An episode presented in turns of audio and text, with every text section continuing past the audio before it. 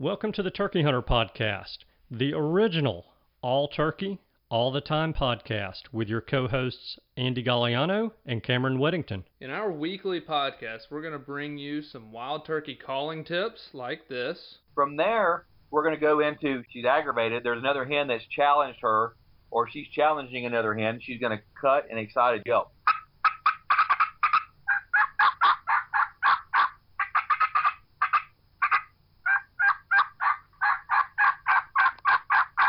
Advice from old pro turkey hunters like this. The turkeys typically don't like, I think, more times than not, to travel in an easterly direction into the sun first thing in the morning, especially after he gets up. It's a blinding thing. It, it, it's just like you. It's hard for you to see into the sun. Mm-hmm. So if I have a choice, I'm going to try to make it so that I'm going to be on the west side in the morning, east side in the afternoon of a turkey. Exciting live hunts like this. Holy crap, they're coming.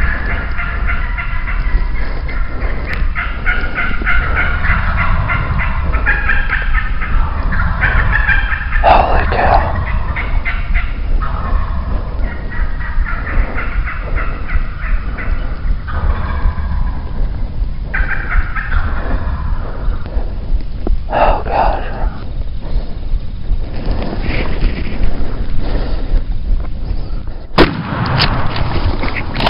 Then we're going to teach you how to cook your bird with advice such as this. with some fresh rosemary and garlic, and then cool that off and spread that along the inside of that butterflied turkey breast that we've seasoned on both sides. Wildlife management tips for your property, especially with turkeys like this. if you look at the type of habitats that turkeys need for nesting and brooding, that tends to be habitat that can be managed more successfully with growing season fire than with dormant season fire. And hopefully along the way, we'll get plenty of these. Well, on November the 28th of 1953, I was attached. When I popped out of my mom and the baby doctor spanked me on the bottom, I went, ow! And I've been doing it ever since. I like that. Thank you for tuning in. And now, for this week's show.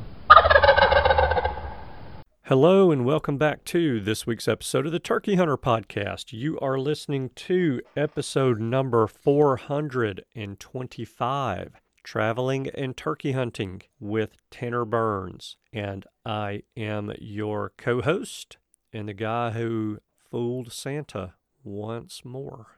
And I'm your co host and the guy who killed El Gato Grande. Yes, you did. That looked like a dead come cougar, man. yes. So I got my Fox Pro that I use for coon calling this summer, and I was like kind of bored yesterday. All our duck water is solidly frozen. And, you know, you've been talking about how much fun you had shooting all these foxes and doubling the fox population. Yeah. So I thought, well, I'm going to go help the predators out and kill one. And so I went, and my brother went with me. And I've never, I've never tried to call coyotes or anything before ever. And I set that thing out, first setup ever, and I hit that rabbit squealer thing, and it was going and going, probably eight minutes.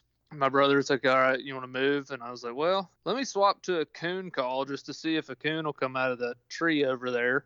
And I put on a young coon distress call. And I put that thing on, and within two seconds, I look over, and there's a dang mountain lion of a bobcat 10 yards from me. And I didn't have time to pick up the shotgun, so I just had to smoke him with the 308. Yeah. That was a rather so- large hole in him. yeah. if you saw the other half of him in the picture, it, let's just say I picked his better half. Yeah. He was he was cleanly killed. I will say that much, but Did you by chance weigh him? I didn't. I did not. He was pretty heavy. I'd say he weighed about like a gobbler.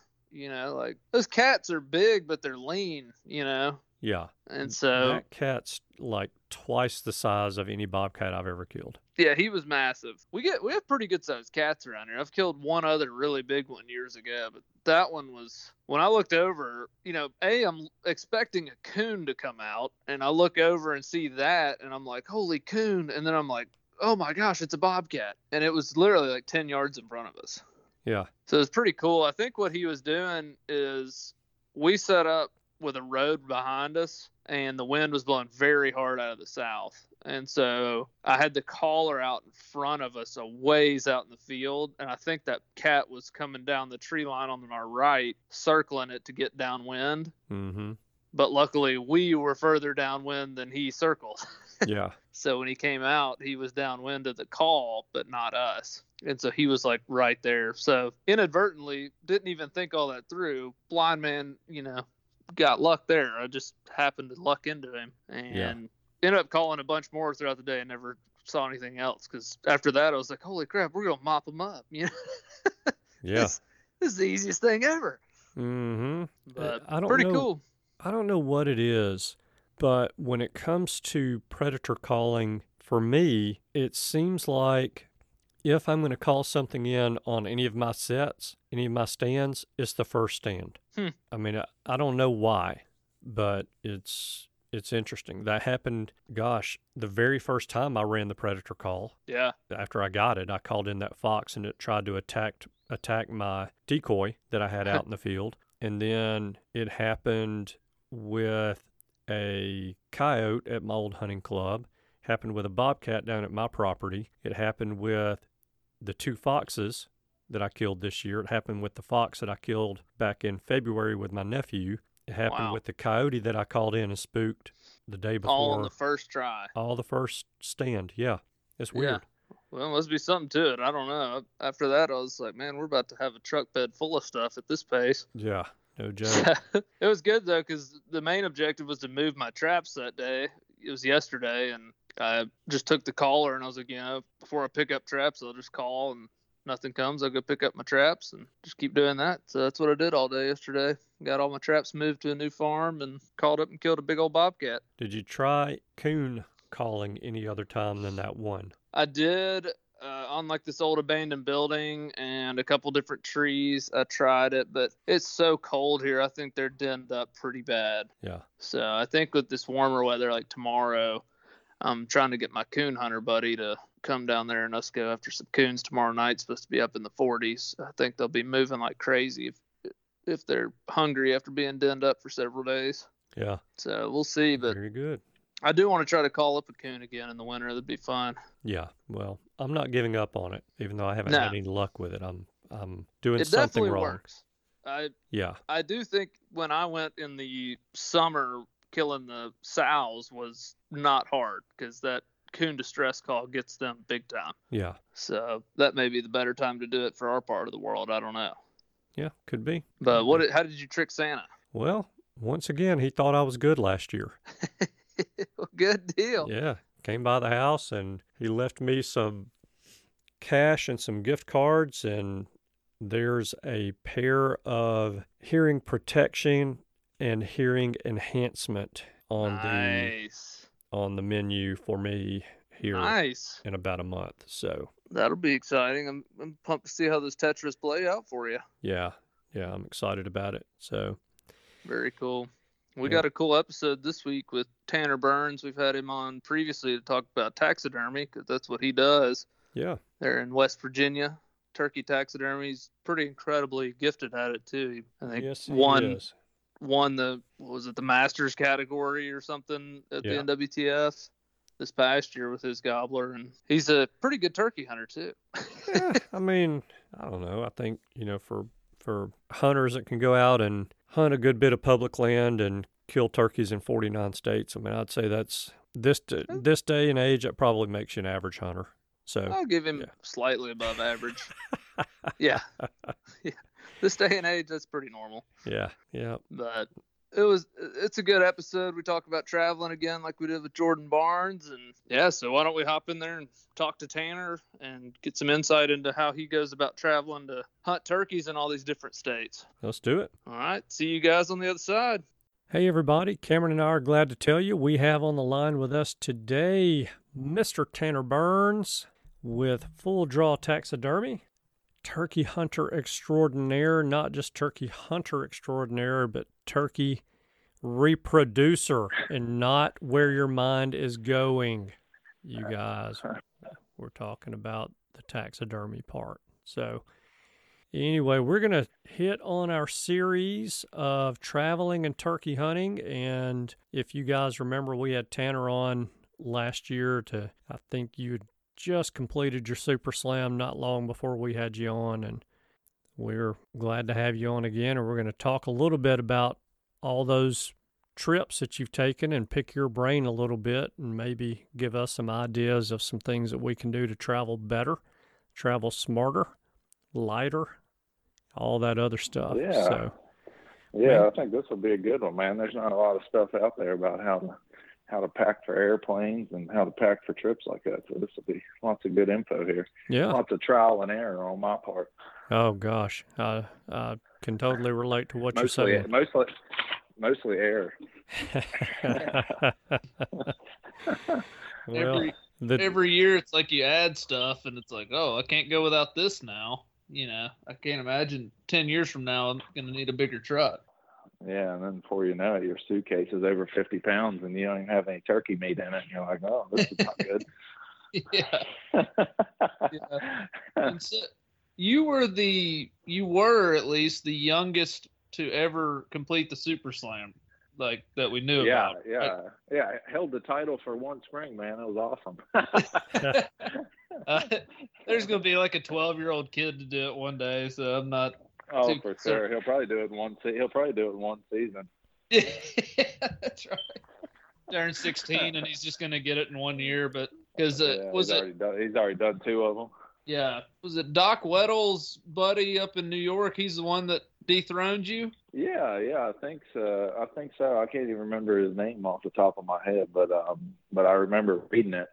But you know, as soon as I finished it, I was like, man, that's you know, it's, it's there's so many people doing it. It's only a matter of time. But yeah. when I first started it, you know, there wasn't many people doing it, so it's kind of cool to say, you know, you were going to be the youngest to do it. But then by the time I finished it, you know, every Tom, Dick, and Harry was doing it, and uh, it wasn't even, you know, it wasn't even that cool that I, that I was the youngest one whenever it happened. But when I first started, you know, when I told people that, they're like, "Oh man, that's kind of cool." But you know, by the end of it, you know, people weren't even blinking an eye, really. Yeah. Yeah. No doubt. But I still think it's cool. Thanks, man. Thanks. Because you were how old were you when you finished at 30? Yeah, I think I. Yeah, I think I. So two springs. Yeah, thirty. Yep, yep. I, I was. I just turned thirty in February and finished it there March first. So freshly thirty. Nice. I'm Yeah. I'm gonna try to tie you because my birthday's also in February and I'm on track to do it at age 30 as well. So Heck yeah! you might be finish this year. months. Yeah. So you, are you going to finish this year?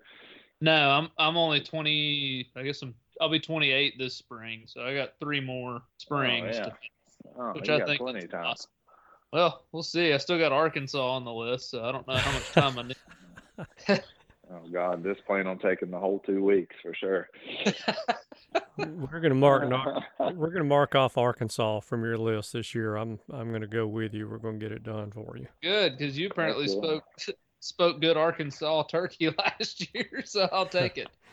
Well, Oh yeah, man, that place. it's the law of averages. That's what it is, Cameron. If you go enough and spend enough time, you're going to stumble across a turkey that stands there on the road and looks at you like, "Huh? What are you doing Yeah. here?" yeah. Why are you walking towards me? Hmm yeah, why are you getting out of the truck with your shotgun right now? it looks like you're loading three shells. Why is that? Most people just drive past me, but you stop and get out of the truck.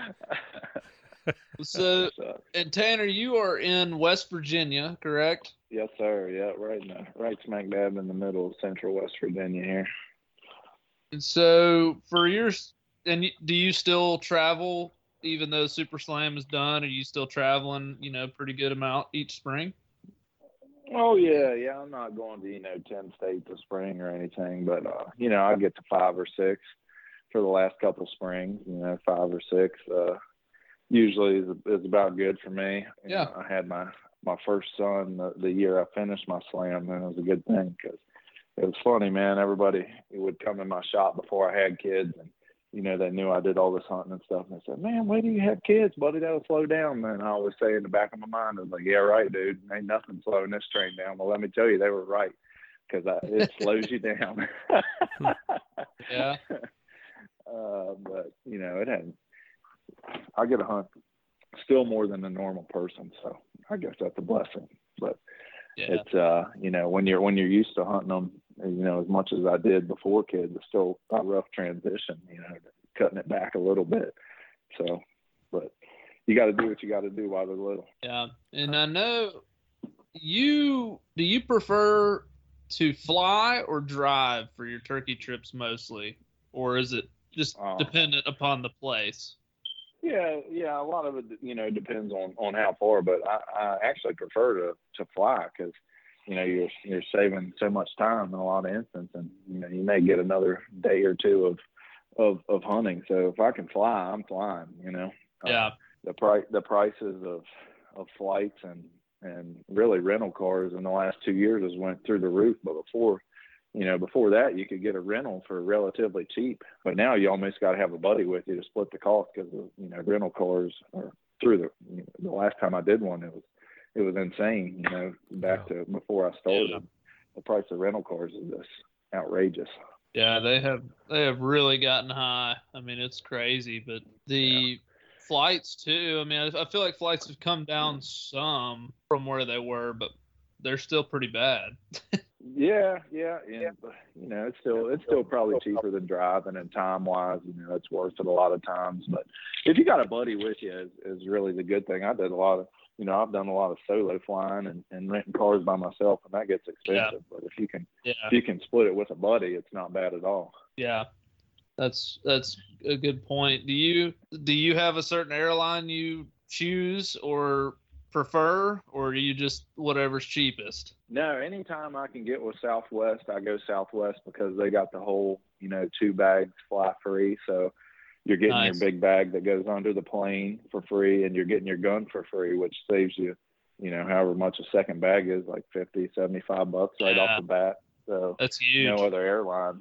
Yeah, no, and and they have the best rates a lot of times. But you know, a lot of major airports are kind of finicky with Southwest. They're not everywhere, but I fly out of Pittsburgh when I fly most of the time. But most, you know, most places I can figure out how to get there through Southwest, and you know, get that second bag for free, which which saves you saves you some money. Yeah, that's that's a solid point. I did not know that about Southwest till I just booked my last flight, which is a turkey trip that I'm taking, and I found a great deal with Southwest, and I saw that two bags fly free, and I was like, man, that's huge, especially for gun people, because Oh yeah, that's a that's a deal breaker. Yeah, absolutely.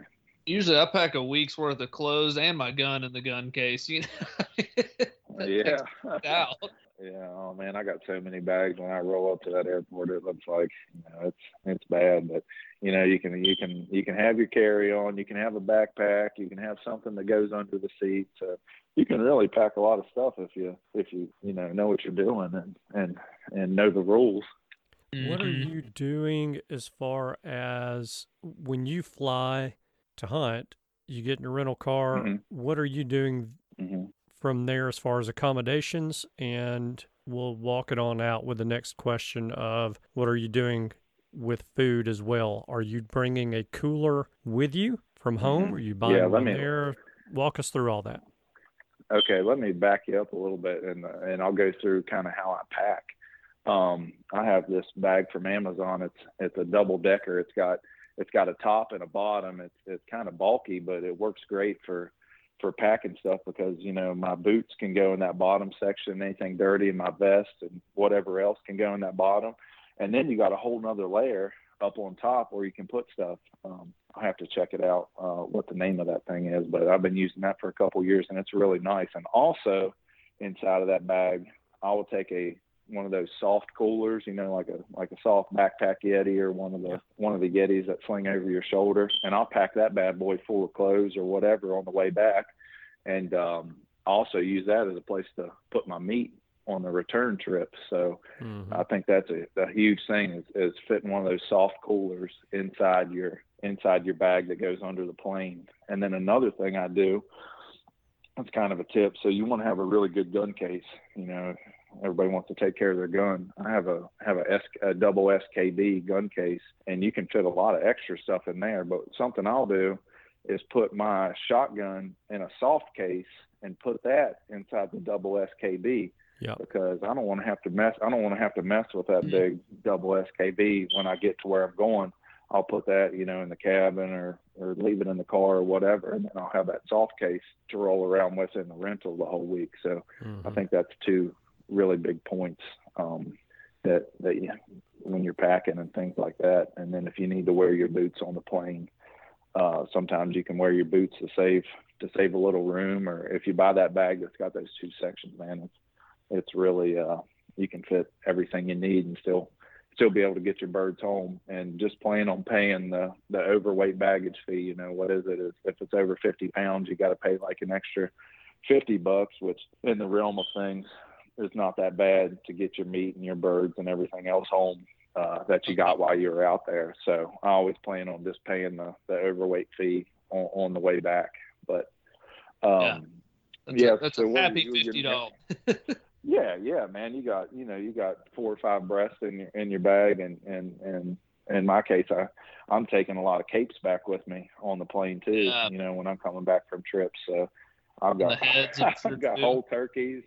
Oh yeah, I take everything. You know, every if it's in good if it was in good shape after the shot, I'm flying them all back home with me. So you Yeah. can just pretty much plan on I'm paying the the overweight overweight fee every time. Yeah. hmm Yeah, but uh, but pre-planning, I think that uh, that's a big thing. That soft cooler and even the soft gun case is, is good on those on those trips. Yeah. Yeah. And your gun case is it your big gun case a rolling gun case? Yeah, yeah, it's a rolling gun case. Makes it easier going through the airport. Everything really needs to be rolling. You know, when Yeah. you when you got all that stuff when you're you know when you learned- got a week long trip. I learned that one the hard way. My first hard sided gun case was not rolling and Oh, my right gosh. forearm was on another level of like Uh, tearing in half walking through that airport. Yeah. It's torture in those big airports. it airports. sucked. Yeah. Yeah, everything. Yeah, even your your one that goes under the plane, and then you can stack. You know, I'm taking a carry on too. Like I've got I've got my gun case, my big bag that goes under the plane. A lot of times I have a carry on and a backpack. You know, so I've got all the stuff. But I just stack my carry on or I strap it to my big bag so I can roll them together. And then of course I got my backpack on my back. So in my left hand I roll my gun case, and in my right hand I'm rolling my big bag and my carry on. And you know, you ditch the gun and the big bag pretty much as soon as you get to the airport. So then you just got your carry on and your backpack after that. So it's it's really not bad. Just initially getting to there and getting your gun and your and your big bag under the plane is the worst part. Yeah.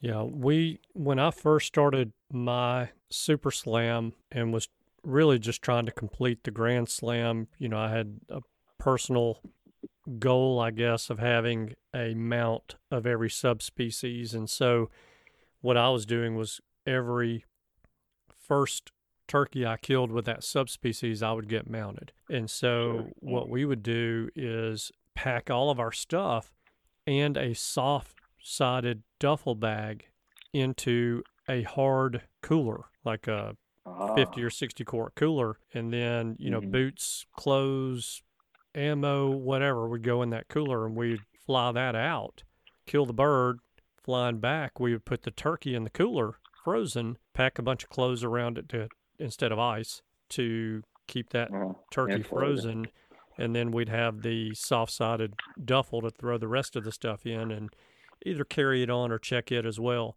So the part of the story that is awesome there is we were I can't remember if, I think we were leaving out of oh maybe it was in South Dakota. Anyway, we're leaving out of South Dakota. We'd we'd been hunting in, in Wyoming and we're leaving South flying out of South Dakota and my buddy John, Yankee John, had his turkey in his cooler and he puts it up there and the lady, you know, on the scale, the lady checks the bag. She says, Well, what's in here? And he goes, A turkey. And she just kept keeps on going and keeps going and she says, uh, so what's in here again? Or just the time that she opens the cooler up and she sees that turkey and she freaked out. I'm sure, yeah. She, I thought I was going to have to jump over the counter and give her mouth to mouth, but it was not because she was good looking. I seriously thought she was about to have a heart attack. I bet John loved that. Oh, I mean, that's one of the best stories, you know, from as far as flying goes that we have. I mean, she, I mean, she went crazy. It was hilarious. And so, anyway, that that's one way of doing it. But yeah, you, you I would imagine as many, you know, capes and heads as you've probably frozen and brought back in your bags. You probably have had a few conversations as those bags have been x-rayed about what's in there. Oh yeah, yeah, yeah. Uh, that's happened to me, you know, several times. I, we've had a couple trips, and you know, depending on how many people are there, you know, a lot of times I'll keep the I'll keep the capes, you know, from everybody's turkey. They'll take their beard and their spurs, and if their cape's nice, I'll take it. You know, so I may, depending on how many people we're with, you know, I may be I may be rolling through the airport with seven or eight or maybe even more turkey capes, you know. And one time I couldn't, you know, I couldn't fit them all inside my my bag that goes under the plane, and uh, I had to had to spill them over onto my uh, my carry on bag. I had to put some in there, you know. I was ditching clothes and all kinds of stuff, and same thing happened. You know, she pulled it out. I even had this particular trip was in Texas. I even had a frozen wild boar ham in my carry on you know, I'd shot a wild, I'd shot a wild boar in between turkey hunts, and I had a ham in there frozen, and and she actually took it out. She's like, "What is this?" And uh, I was like, "Well, ma'am, that's a uh, that's a wild boar ham." And uh, she just kind of looked at. it. She's like, "Yeah, I could see the bones in the X-ray machine." She just put it back in there and kept rolling. You know, I was like, "Man, this is wild. You can even fly with this stuff." Yes, Yeah. indeed. That's pretty good. What Yeah. as far as if somebody does want to mount a turkey, I think we touched on this briefly with you. Flying it back, is there any keys to success there to make sure that your cape stays presentable? Because I mean, I know the feather quality is huge for making a good mount, right? Yeah, yeah. I mean, I, we could do a whole podcast on how to take care of the bad boys, you know, after the shot. But you know, I did a I did a video with Dave Owens on, on the Pinhoti project on how to skin one, and really Yeah. how to prepare one. So I would uh I would suggest checking that out if if if you're wanting to fly one back. But a lot of people freak out about keeping them frozen or keeping them cold. You know, they think they got to be frozen, they got to be cold. You know, a flight. You know, you got to think. You know, you may be on the plane and in the airport and and traveling or whatever, maybe five to six hours max. And if your turkey was cold before you did that, I mean, he's not going to spoil in the time that it took you to put him out of the cooler and into your bag and get to your truck at whatever airport. I mean, those things last. I don't know why, but they they last a while. It takes a lot longer for a turkey to spoil than it does a deer or Yeah. you know a predator. And I, I don't know why that is, but they, they take a while before they spoil. Mm. Yeah. So even if it's not even if it's not frozen when you fly him home, it's not a big deal as long as he was cold prior. You know, he'll be he'll still be good to go when you when you come get to the airport and then get to your vehicle or whatever. But one thing I do recommend is is having a cooler or something at your vehicle. You know, if you left your vehicle at the airport, I would have something that you can put your meat in or put your cape in or whatever when you get there, because that's just you know, makes you feel better. Get him out of your bag and get him cool off the bat. But even if you don't, you know, unless unless you've been in the airport for two or three days, you know, you really don't have anything to worry about as far as your turkey spoiling. Yeah. As far as rental cars go, do you have a preference? Are you a truck guy with the rental car, or you like to go with SUV, four wheel drive, or you like a sedan usually to stay low key? Usually, no. Usually something with four wheel drive, you know, because you're going to be going off the road, and uh, occasionally, you know, I've had we've had to get Suburbans or something like that where we're going to be sleeping in them. You know, Yeah. One time, me and Chubbs, we slept in a Suburban for like four days in the middle of Arizona. You know, just me and him in the same Suburban. You know, it was a it was a good trip, but.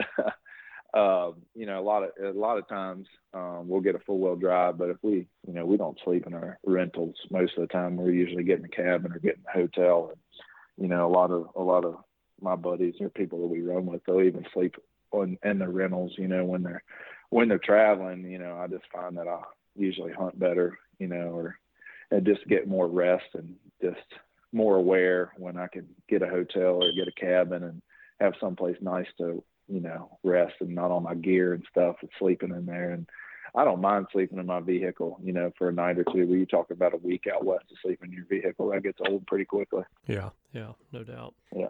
What, as far as packing is concerned, is is there an item or five or six that you learned over the years that you really didn't need to leave home without that you started packing on your later trips before and you didn't pack it on your early trips? I think it just depends. Uh, you know, it just depends maybe where you're going, uh, what part of the country you're going to. You know, I'd always recommend having a, a, a pair of Crocs or something you can slip into. You know, that may not seem like much, but just getting your feet in a set of Crocs after getting out of the boots all day, it's you know huge. And if you're going out west, obviously you need a Coyote howler. You know, something like that. You don't want to forget that howler because that's a game changer out there. Uh, even out west, you want to take a you know a lot of times in the east I don't carry a box call, but if I go out west, you definitely want to have the box call out there. But you know, off the top of my head, I can't think, you know, of one thing that would be a deal breaker. Definitely that soft gun case is to take care of your gun when you're when you're when you're going, you know, from from the cabin or your hotel, your rental, and not lugging that big, you know, hard gun case everywhere. I think a soft gun case is one of those kind of must-have items too. I, I'm mm-hmm. glad you mentioned that because you know so many states require you to have your firearm cased when mm-hmm. transporting it in a vehicle. And so, you know, that's extremely important because a lot of people will take their gun out of the case, put the case inside the cabin or hotel, motel, wherever they're staying, and just leave that gun out yeah, uncased in the vehicle. And that's a good way to get in a lot of trouble in certain states. And you have to be careful and really know the laws. So I'm glad you mentioned that. Yeah, absolutely. Yeah. Soft gun case. Um, another thing, uh, uh, and this probably goes without saying, but well, a good portable cell phone charger. That's always something. Even yeah. you know, if you got a long flight, a portable cell phone charger that goes in your vest or what have you. Uh, I think in in a lot of places, you know, if you're flying out west or even to the Midwest, a lot of places aren't going to have service, so you need your phone to to navigate a lot of times. And I think a, a good portable cell phone charger is something you really need to look into before you get to traveling too far. Yeah, yeah. What's what is your go-to meal plan on a you know longer type trip? I mean, what on average are you going on like a week long trip? If it's a big trip, ten days. You know what kind of what's your average trip look like? Yeah, when I was doing the slam, you know, I would if I had a week, you know, or a lot of times eight or nine days. Um, yeah, I, you know, week I would plan, I would plan yeah, yep, exactly. I would I would plan, you know, three or four states if things were going good. But now, man, it's hard for me to leave uh, for seven or nine days like I used to. So a lot of my trips now are, are three three or four days, and I'm just planning one state in those three or four days, and it, it actually worked out nice. It's just a little bit more expensive, you know. It's nice when you're just paying airfare to go do several states, but if you're paying airfare to go do one, you know, to each his own, I guess. But I'm liking the the three day trips now, man, because I find myself on day about four or five of me being gone, I find myself feeling guilty, and uh, I feel like I, I don't feel as I don't feel as guilty anymore if I just take you know a weekend trip here, a weekend trip there, and the, the last two years that's that's kind of how it was. You know, if you've been to a place before and you got good info on it, three days is you know usually enough to get on some turkeys or, or get in the game a little bit. So it's worked out. It's worked out good um, as far as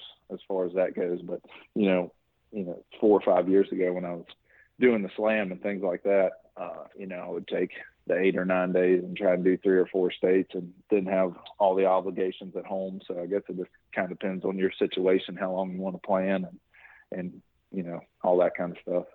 Yeah. Are you eating out mostly when you go on those, or when you first get into that state, are you going and just loading up at the Walmart, or? What's the yeah yeah we're meal plan? We're, yeah we're going to Walmart and getting everything that we need. Mostly just lunch meat. A lot of times I'll I'll take my own. Uh, I'll, we we do a lot of bologna and a lot of deer jerky around here in the fall, so I always take a couple rolls of that in the cooler, you know, on the plane going out, and uh, we'll be munching on that the whole week. But yeah, as soon as we get there, that's the first stop. We're going to Walmart and uh, getting lunch meat, getting snacks, and all that. And then we don't have to worry about it and then just depending on where we are, if there's someplace close we can eat, uh, that's great. We'll probably do that, you know, after dark. But if we can't, we're just, you know, just eating that lunch meat and chips and whatever we can survive on from Walmart uh, the rest of the week. But Walmart is definitely the first stop after after you get your rental, just to get some supplies. But uh, don't even overlook, you know, taking some stuff with you in your bag uh, going out because you're not going to have it coming back because you know that weight's going to be gone because you're going to evade it. But so if you make jerky or bologna or trail mix or whatever, you know, take it with you just to save a little bit on cost, and uh, you'll have it for the rest of the week. Yeah. And do you let's just say you or whoever you're with kills a turkey day one, and y'all munching on him while you're there? Oh yeah, that's another thing we I forgot about that. I have this fryer, this little uh one of those uh like little bucket deep fryers. I bought it in Idaho in like 2012, and it goes with me on every trip. You know, it stays in save the, the grease the bag, every. But, no, no, don't save the grease. a little extra seasoning. That thing, oh man, yeah, that thing you probably got plenty. It's hard to tell, you know. That thing's been through the ringer, but uh, yeah, I have this this little. I, I guess it may be a buddy fryer or whatever it's called, but I put that in my bag, you know, uh, at home and and fly with that. That way, you don't have to worry about something to cook in. So a lot of times, if you're in a hotel room, you know, you know that thing just plugs into an outlet, and you just got to buy a little bit of oil, and then you can cook your turkey up. Um, yeah, so and then we'll take Ziplocs, and you know, you're just munching on turkey nuggets the rest of the week. But yeah, that is one thing I always fly with. I can't believe I forgot that. It's my little my little buddy fryer just to be able to cook up meat because you know, if you're on a week long trip and you kill a couple gobblers, you know, the first couple days, you got to, I mean, they, unless you got a way to freeze it, which most of the time you don't, they're not going to stay good the whole time that you're there. So you got to eat them or, or give them away. And I'm not a person, you know, I got, I got people that some people that you know I've traveled with, and and they'll be like, well, you know, we'll give one to the landowner or give one to whoever, and I'm all for giving one to the landowner or whatever, but I still don't even feel good about doing that because I don't. What if they don't eat it, man? What if it just stays in their freezer and gets freezer burned? I just, I know Yeah. I have all the control if I take it, so I'm all for giving them some meat, but I still get worried about what happens to it. So if I, if I can keep it, I'm keeping it. Yeah, I'm I'm kind of with you on that. I've I can only Yeah. think of one. I've given two turkeys away. One I kind of had to give away. I was so late to a flight. I literally did not have time. And Yeah. then the other one I traded to a lady for a bunch of her homemade pickles, and it was Oh wow. it was a good trade. was making homemade pickles, she probably yeah. If she was making Yeah. homemade pickles, she probably ate it. Oh, she ate that thing. I have no doubt. And we had a abundance of turkeys on that trip and needed some pickles to go with them. So it worked out great. Were they sweet like pickles or dill right pickles? man. These were sweet pickles. They were Oh fantastic. baby. Yeah, it was a good trade for both parties. She had a lot of pickles. We had a lot of turkey. Were you a little Have a hesitant to hand over the turkey before you had your hands on the pickle jars? No, she had the jars out and available, so I knew they were available. Okay. All right.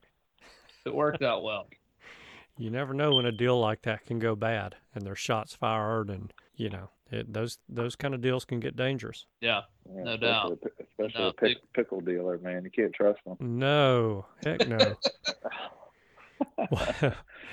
what are you doing on the the trips where where you're I'm going to use the term camping, but sleeping in your vehicle camping. What are you doing as far as Mhm. bedding is concerned? At that stop at Walmart, are you buying a sleeping bag or air mattress or both, or what's your what's your deal there typically? Yeah, uh, I have just a little. uh I don't even want to call it an air mattress. I guess it's a sleeping pad.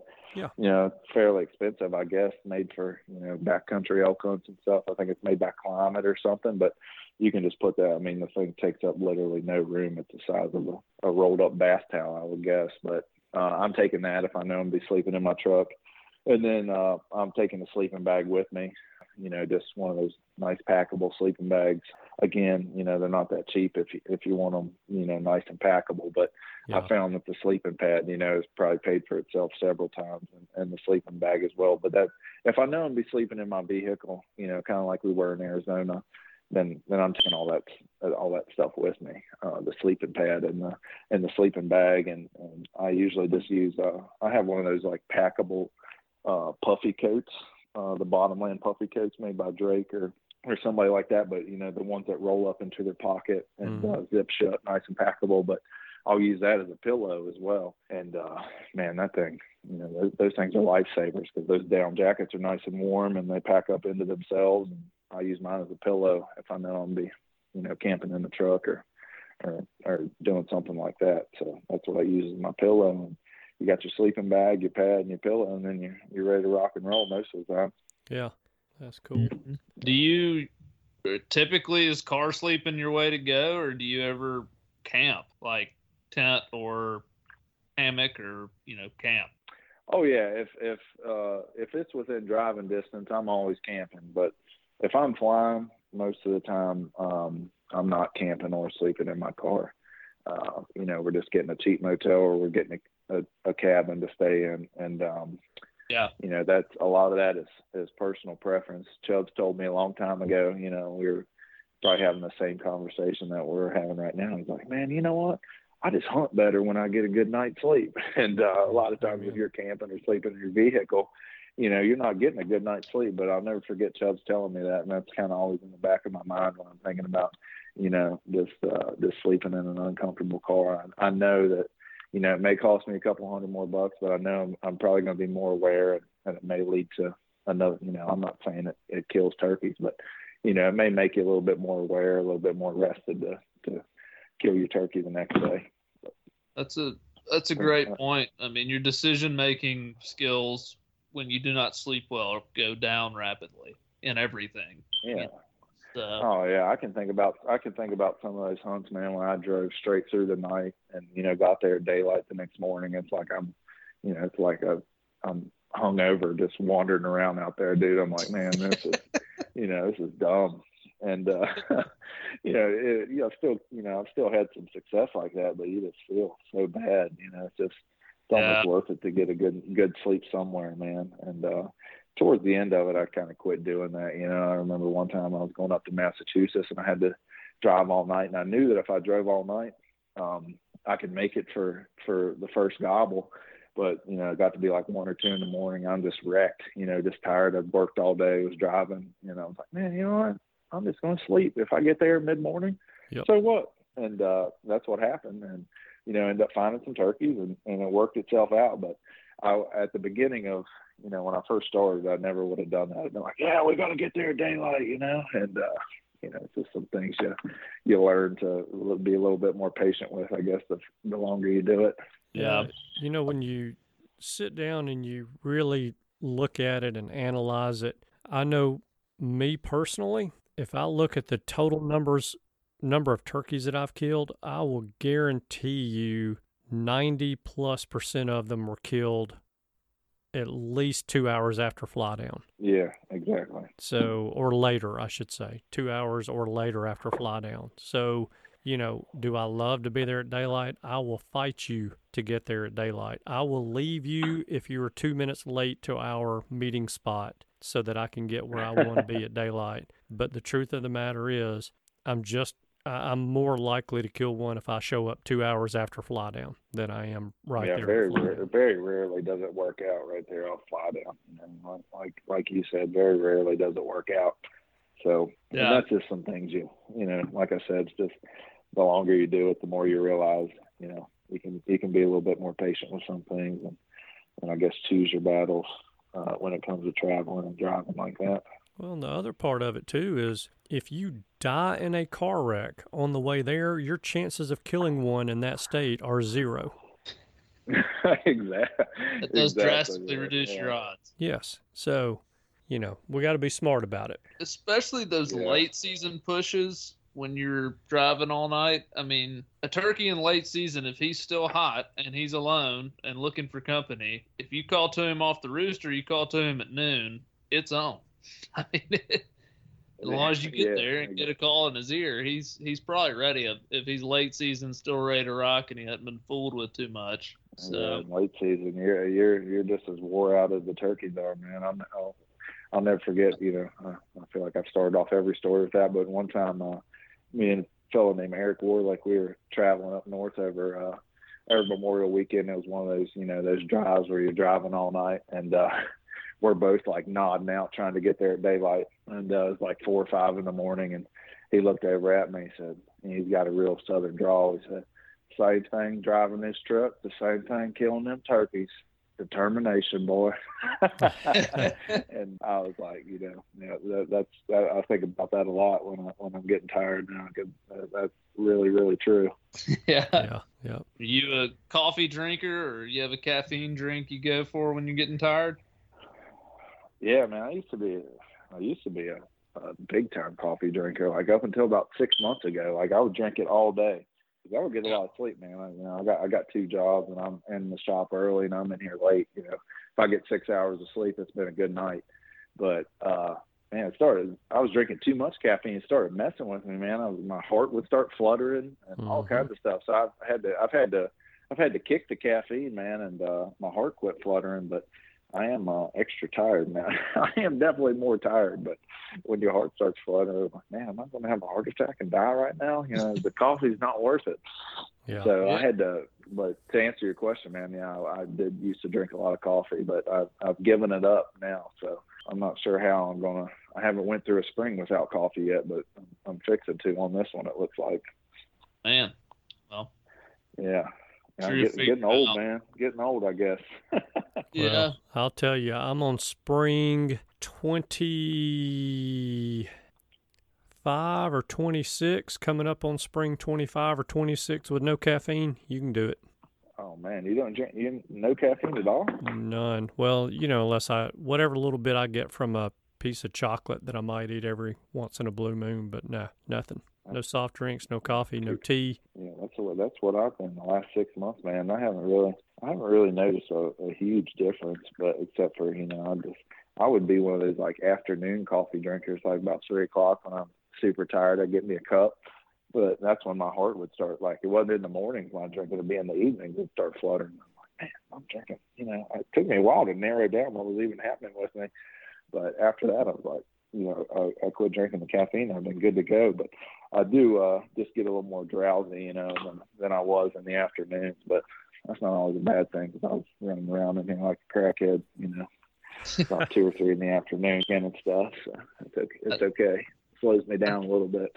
Yeah, Yeah, I can stay off it. I'll drink enough for the three of us. You, you can get mine. Definitely. I'll, I'll take it all day. I, I literally will sit a Bang energy drink on my phone when my alarm goes off. That's how I start the morning, and I'm ready to roll. oh man, that is That's- ready to roll. That's awesome. Yeah, when you when you hit that before you even turn the alarm off, you just chug a whole bang for 300 milligrams straight to the dome. You're ready to chase.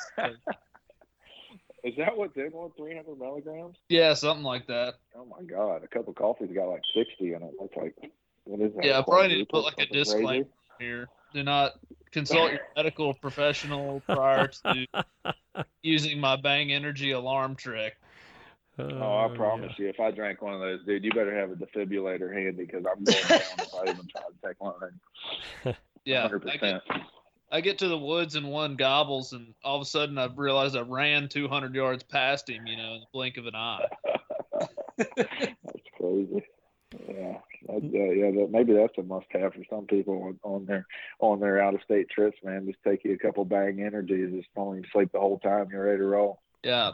Have y'all in in your experience cuz I'm always nervous about traveling across state lines with perfectly legal turkeys they're tagged and everything but it still makes me nervous you know do y'all have y'all Mm-hmm. Yeah, ever had any run-ins with like a game warden or something where you had your turkeys from another state and you know anything I, I haven't had that experience thankfully but it just Well, makes I've- me I've, you know, you know Yeah, yeah. I've had you know several run-ins with them, you know, traveling and checking, but you know we always take proper precautions and and we label all the breasts and the legs and everything with our license number, and you know it is a pain in the butt doing it, but just so just so you got all your ducks in a row, and and you know every time we've been checked or whatever, it's it's been cool. Just as long as you're labeling, I think the big thing you know that gets a lot of people in trouble is not labeling their meat in the cooler with you know your name and your Yeah. license number and all that kind of stuff, but it's just something you got to do, man. Make sure you pack a daggone sharpie to to to write all that stuff on because you got to have it, especially when you when you're traveling from state to state. Yeah, and some of those very few states, but there's a few. One of them I hunted last year. You have to leave proof of sex of the bird attached to the meat, and I mean that is Yeah. a freaking hassle because that just ruins the whole cooler thing. Yeah, it's one of those ones you want to eat quickly. yeah, that's it. That was, that was the first one in the skillet, you know. yeah, yeah. All right, there we go. Don't have to worry about that anymore. Yeah, he's he's done. Yeah, that's what the law says. You know, until the meat's consumed. That's, That's until it. It's consumed. That's exactly right. that is a pain in the butt. But you know, it's just not all game wardens are this way, but several of them tend to kind of look for something to get you on. And I've always figured that'd be an easy one for them to find in the law something that you've done wrong. But you just got to make sure you pay attention to the, each state's game laws because they're all very different. Especially with transport and everything, you know. But Yeah, you don't want to violate that Lacey Act. No, That sir. get- no, no, you do not. No, sir. Not at That all. get- that's smart. Label everything with your license name and everything on the meat, on your trophy parts, all that. That's that's a good move. Yeah, and I think as long as you do that, you know, even even if you run on one that's looking to get you, uh, you there's not a whole lot they can do if, if Yeah. you've got all that and all your documentation, man. It's pretty straightforward. Yeah. When you are, let's say, flying and camping, what are you doing to keep yourself clean? Or are you? yeah, most of the time I'm not doing a whole lot of personal hygiene, but you know, just baby wipes, uh, just baby wipes. A lot of times, uh, I'll get me uh, when when we make that you know that initial trip to Walmart, I'll get uh, you know two or three or sometimes even more than that gallon jugs of water. And uh, after about two, day two or three of no shower, just just one of those cold water, you know, just cold gallon jugs of water just to wash your hair, man. I don't know about you, but after a couple of days my my head starts itching. That's what gets me you know? I gotta i gotta wash my hair. And uh that's a lifesaver for me just getting a couple of those gallon jugs from walmart and being able to just have a just a quick rinse of my hair after a couple of days. It almost just puts you back in the game man. Just refreshes me. But uh yeah that's that's basically it as far as hygiene goes. Yeah. just some baby wipes and a, and a good jug of water to to to wash your hair with it you know every couple couple days keeps me going Well, I'm Italian and Lebanese, and so with the grease that's on my scalp because I don't have much hair, you can fry Oh, a turkey with that. huh? So yeah, I gotta I Oh, gotta man. clean myself pretty regularly. That's the way with me, dude. My hair is so thick. I mean, the first five minutes in the shower, the water doesn't even penetrate my scalp. So I got, you know, I, it's, it's thick over here. It's like indoor outdoor carpet. And after a couple of days, there's all kinds of stuff going on up there. It is, it is amazing if you go, you know, a couple days and then you stop at a Love's or whatever and get you a good shower. It you just feel like a new person. I mean, it it is a Oh, oh man, yeah. It is a good feeling. Now I I am not the cleanliest person. I usually will take takes me a while to finally realize, hey, this is something I probably need to get done. But Not the people around good. you. do what? It does not take the people around you long to realize that it's something you should have been doing. Yeah, yeah. No, nah, I've no. I've I've liked it. I, I like. I've thought about getting for driving trips one of those little portable showers. You know, that has a little heater on it and stuff. Those those seem pretty nice. I've got one of those little portable boot dryers that plugs into a uh, Yeah, outlet on a car. I think That's- nice. key. Yeah, Uh, just, that is something I yeah. added to the repertoire last spring, and it is Yeah. it is clutch between states. Just getting everything dried out. I mean, man, that is nice. Yeah, even if you you know you're just your feet sweating a little bit, but you know those portable boot dryers, you just uh, you know if you got a little ways drive, just plug that thing in, put them in your boots, man. Just make Yeah. your feet feel a lot better. Yeah, no, that's that is true. That's very key. And they work very quickly too. Yeah, Yeah, they do. They're, I can't remember who makes mine, but they uh you know they they are nice for sure. yeah. It's a little Oh, luxury to have, especially if you're hunting in the rain or the snow or something, man. And that's another thing you could even talk about is do you take two pair of boots? I know I never take two pair of boots with me, but I know a lot of people that do because that first pair gets wet. You know, you're in trouble most of Yeah. the time. But if you got that little portable boot dryer, you're you're okay. But it's still something to think about. You know, I, Yeah. I still know a lot of people that do take two pair of boots with them. Yeah, I take two if I'm driving, one if I'm flying. you Yeah, know. same. it's easy driving wise. I got plenty of room usually, but if I'm flying, room's at a premium. But you know those the boot dryers. I have some that are called PEET, like P E E P E E T, and yeah, I think that's what mine is, man. they're okay. My brother got some. I think they're called Dry Guy, and his have like a little fan in the end of them. Mm-hmm. Yeah, yeah. Those dry boot, like his boots get drier so much faster than mine. Mine are just like a heated type. There's not really any air coming out or anything. Yeah. His with those little fans on them, those things, like I'm probably gonna buy some of those for this spring because while mine are okay, I'll probably take both of them if I'm driving, honestly, in case I need, you know, a buddy needs them too. But his with that little fan, it, it definitely works faster. I think mine are Yeah, Dr. works way, way Scholl's, better and they have the fan in them as well. And I, man, I don't even think the things cost 30 bucks. Yeah, they're cheap. yeah, they're cheap. But Mhm. They're, don't tell Dr. Scholl's or any of those manufacturers, they're worth a $100. Yeah. People are paying absolutely. Yeah, But yeah, Yeah, the ones well, I with the fan are the key. Yeah, I, d- I will say that if you want a speedy, quick dry, the fan, I mean, you can get them pretty dry just eating lunch or something, you know, for an Mhm. hour or two. Mine, if you plug them up and leave them on it all night, they'll they'll get kind of dry. Works way better than uh, the defrost up by your windshield. Yeah, socks Everybody, everybody's done that. socks Yeah. out the window. You know, I've, I've, I've pulled that one, roll the window up onto the end of both socks, and just let them fly. Wow, that's a good idea, man. I never Hey. thought of that. You have to That'll keep an eye probably- on them, though. Yeah, you got to make sure the window's rolled all the way up. Yeah, you don't want to put any First Lite socks like that. And all Hanes is going out the window. Well, Cameron, you have anything else for Tanner? I can't really think anything else. Um, you know, I don't know. Is there is there anything else you want to talk about, Tanner, with traveling to turkey hunt? that You think folks could could stand to hear? I don't think so, man. I think we hit on, you know, everything. Uh, make sure your locks, man. Your locks on your gun case. Make sure you got Yeah. TSA lock. And, uh, you know, it used to be two. Sometimes I run into, you know, places where they say it's four. I just take four with me just to be safe now. But make sure you have four locks that are TSA, you know, approved Yeah. or certified. Uh, those SKB, the latches, they actually sell, um, you know, latches that are locks and that are TSA certified. So if you go the SKB route, make sure you get those for it. But that's the That's only it. other thing I can think about is the is the locks um, Huge point there. on your gun is case. Yes. We got delayed for a long time with one lady who insisted you had to have a lock on every hole of your gun case. Mm-hmm.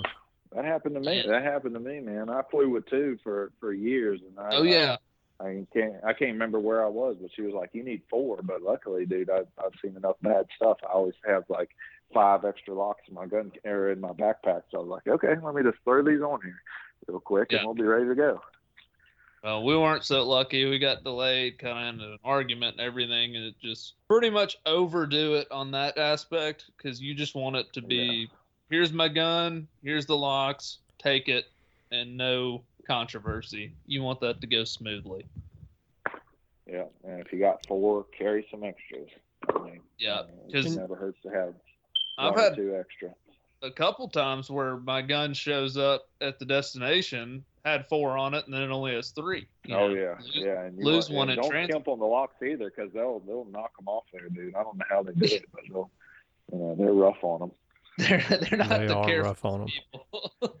Yeah. The Yeah. baggage guys, and if there's any listening to the show, sorry if I offend you, but it's like they see a gun case come up the conveyor and they're like, oh, yeah, I got this. I'm going to see how far I can throw it, how many flips I can make it do, and how many dents I can put in it.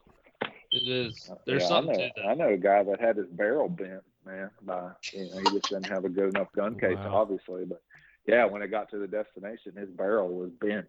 You know, so uh, don't skip on your don't skimp on your gun case, No. man. Oh, that, No.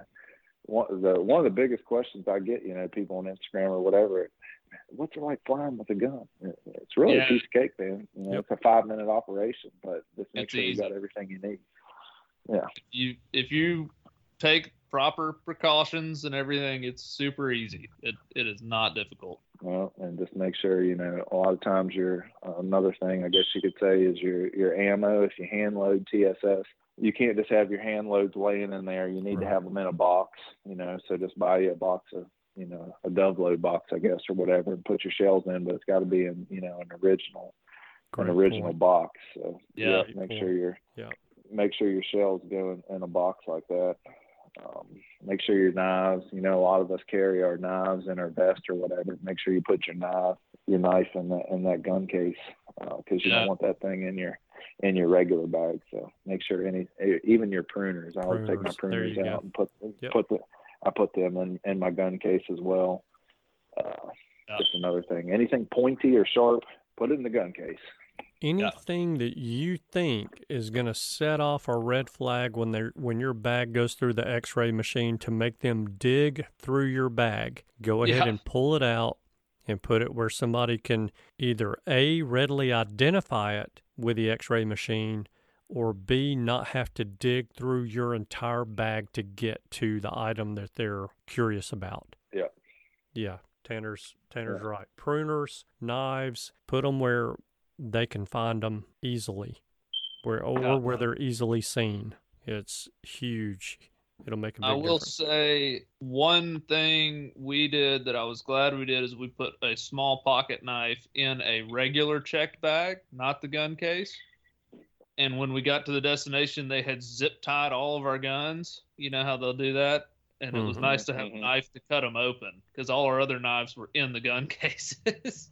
Yeah, I think if you I think if you put it in the bag that goes under the plane, you're okay. But yeah. definitely not in your carry on or something No, like no, that. no, definitely not carry on. I'm just saying have something that you can cut that that Oh yeah, you're. zip tie with is nice. It- it- you're not gonna bite I've only that. seen a couple. I've only seen a couple airports that do that. But yeah, you're right. Some people do zip tie them shut. Yeah, with like these massive zip ties. Like these are like the Oh. industrial grade zip tie. Oh, 100 percent. You could pull somebody out of a ditch with one of them. Uh, it was it was good to have that because honestly, I think we would have had to like go buy a knife or something to get our guns. Like there was no way we were getting in there. No, you're not cutting one of those off with a pair of scissors. They're they're crazy. Be gnawing on them for hours with your teeth. Oh yeah, yeah. You're not gonna pull one off. That's for sure. unless we, you know, first public field we drive by has a strutter in it, then that thing's got, coming off. Somehow, Oh, some oh, way. You'll find a way. You'll yeah, find a you're about to see the iron jaws come out. mm-hmm. Find the, the sharpest, pointiest That's rock you can right. find and start beating on that gun case. yeah, that's Uh, right. One other one other thing I take, and I, and I guess probably not a lot of you know a lot of people are taking something like this, but I'll, I have just a just a little cheap set of like shackles that I can hang my turkey up with the skin. So if it's a turkey that you're planning on mounting, you know you can get this you know one of they they sell them a lot of times at like trapping supply stores.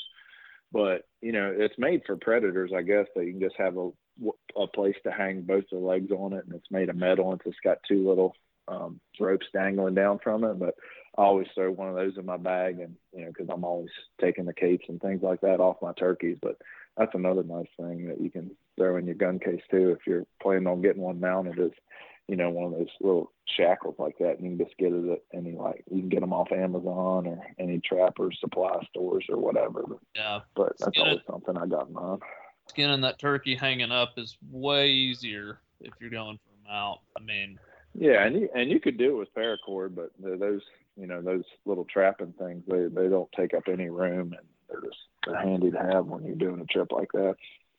yeah, that's a that's a solid piece of advice. Are you Mhm. pretty minimal? I guess last question. you pretty minimal on the clothes you take? Are you pretty much re-wearing the same camo and stuff, or are you taking like all kinds of stuff? No, I'm no, I'm taking usually one pair of pants, sometimes two, and I'm wearing them the you know the entire week. A good set Yeah. of rain gear. I'll have a good set of rain gear, and uh, you know just I'm I'm packing minimal camouflage, basically one outfit, maybe two, um, depending on what your weather's like. You know, you may have to add some base layers and coats and things like that, but uh, definitely not taking three or four outfits. Even you know, even casual wear. You know, I'm taking one outfit and probably wearing it the whole week while I'm Yeah. out there. You know, just, That's just it. trying to be minimal. Yeah. One, one pair of jeans and a shirt to wear if you if you want to go in and get a burger in town or whatever. Yeah, that's it. That's it, man. A pair of jeans, a hoodie, a t-shirt, and you're ready to go. You know, it doesn't Yeah. doesn't matter if it gets if it gets dirty. yeah, cool deal, Tanner. Thank you for hopping on Yeah. here with us. I have one more Talk to Yeah, us. question. no problem. Oh, go ahead, Andy. All right. If I'm lucky enough to kill a bird that I want to get mounted this spring, how can I get in touch with you? Uh, we have, uh, you know, Facebook, Instagram, Full Draw Taxidermy, got a website. But anyway, uh, all that stuff has linked to my to my cell phone number on there. So you can either send me a text or give me a call, and we'll go from there. And uh, you know, obviously, social media is how most people get a hold of me. But Yeah. um, any of those any of those avenues will work. You won the NWTF taxidermy contest this past year, didn't you? Yeah, well, you know, there's so many different divisions or whatever, but yeah, I won. Uh, I won the Masters division, uh, best standing turkey with my with my uh, you know my last bird of my Super Slam, which you know was a white turkey. Uh, Yeah. So it's pretty cool. To, it's pretty cool to win it with that and uh, everything that went into it. You know, flying him back and gosh, all the all the struggles of getting him back preserved and being white. But anyway, yeah, I did uh, did win the the Masters Yes. portion of it last year with that turkey. And It was beautiful. Yes, I know. it was. I walked up and saw him, and that was one albino turkey. I mean, his toenails and everything were white. That he he lacked pigment. It was yeah, certainly even cool. if you even if you even if you got up on his head, uh, his, his, the hairs on his head were white. You know how they're normally black or whatever. Uh, Yeah, his even his even his hairs around his ear hole were white. It's crazy, man. yeah. He he just literally lacked pigment totally. It was very neat turkey to see. Yeah, No he's doubt. he's a special one for sure, man. For Yeah, sure. for- good one to end on on you know number forty nine for the one year reigning youngest turkey super slammer. Yeah, there may there may be some people younger do it, but I guarantee you ain't nobody gonna kill a white one on forty nine again. If they do, man, it'll be You something. got him. You got him on that one. That's all right. Yeah, I'll kill a color phase for forty nine, then come talk to me. Yeah, yeah. Kill a color phase for 49, then mount it and win the NWTF Masters division with it, and you might have a case against Tanner.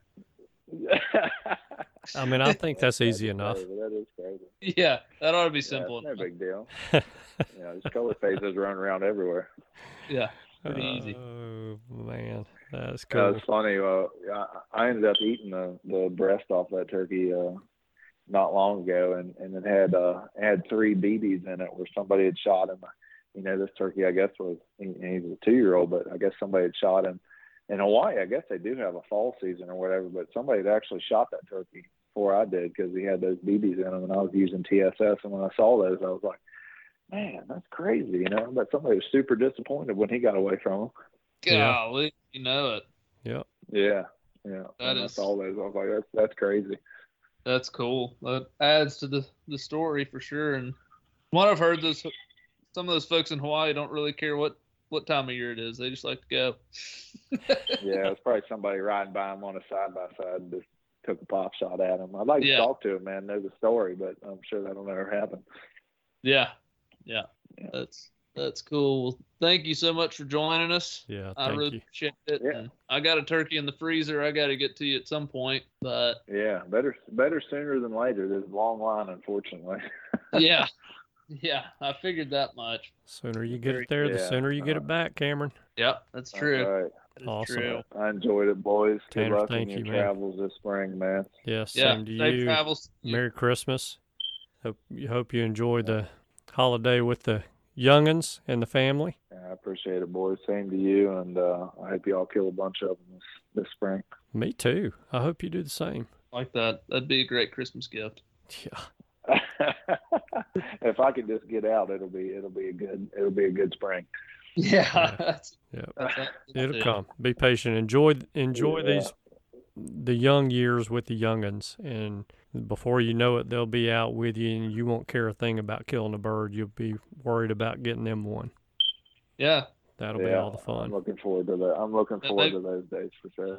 Yeah. maybe your boy will be that 12 year old that finishes his that we were talking Single about. Single season super slam. 12 year old going to kill it on a color phase bird in state number 49 and he's going to mount it himself know if in a he'll- week.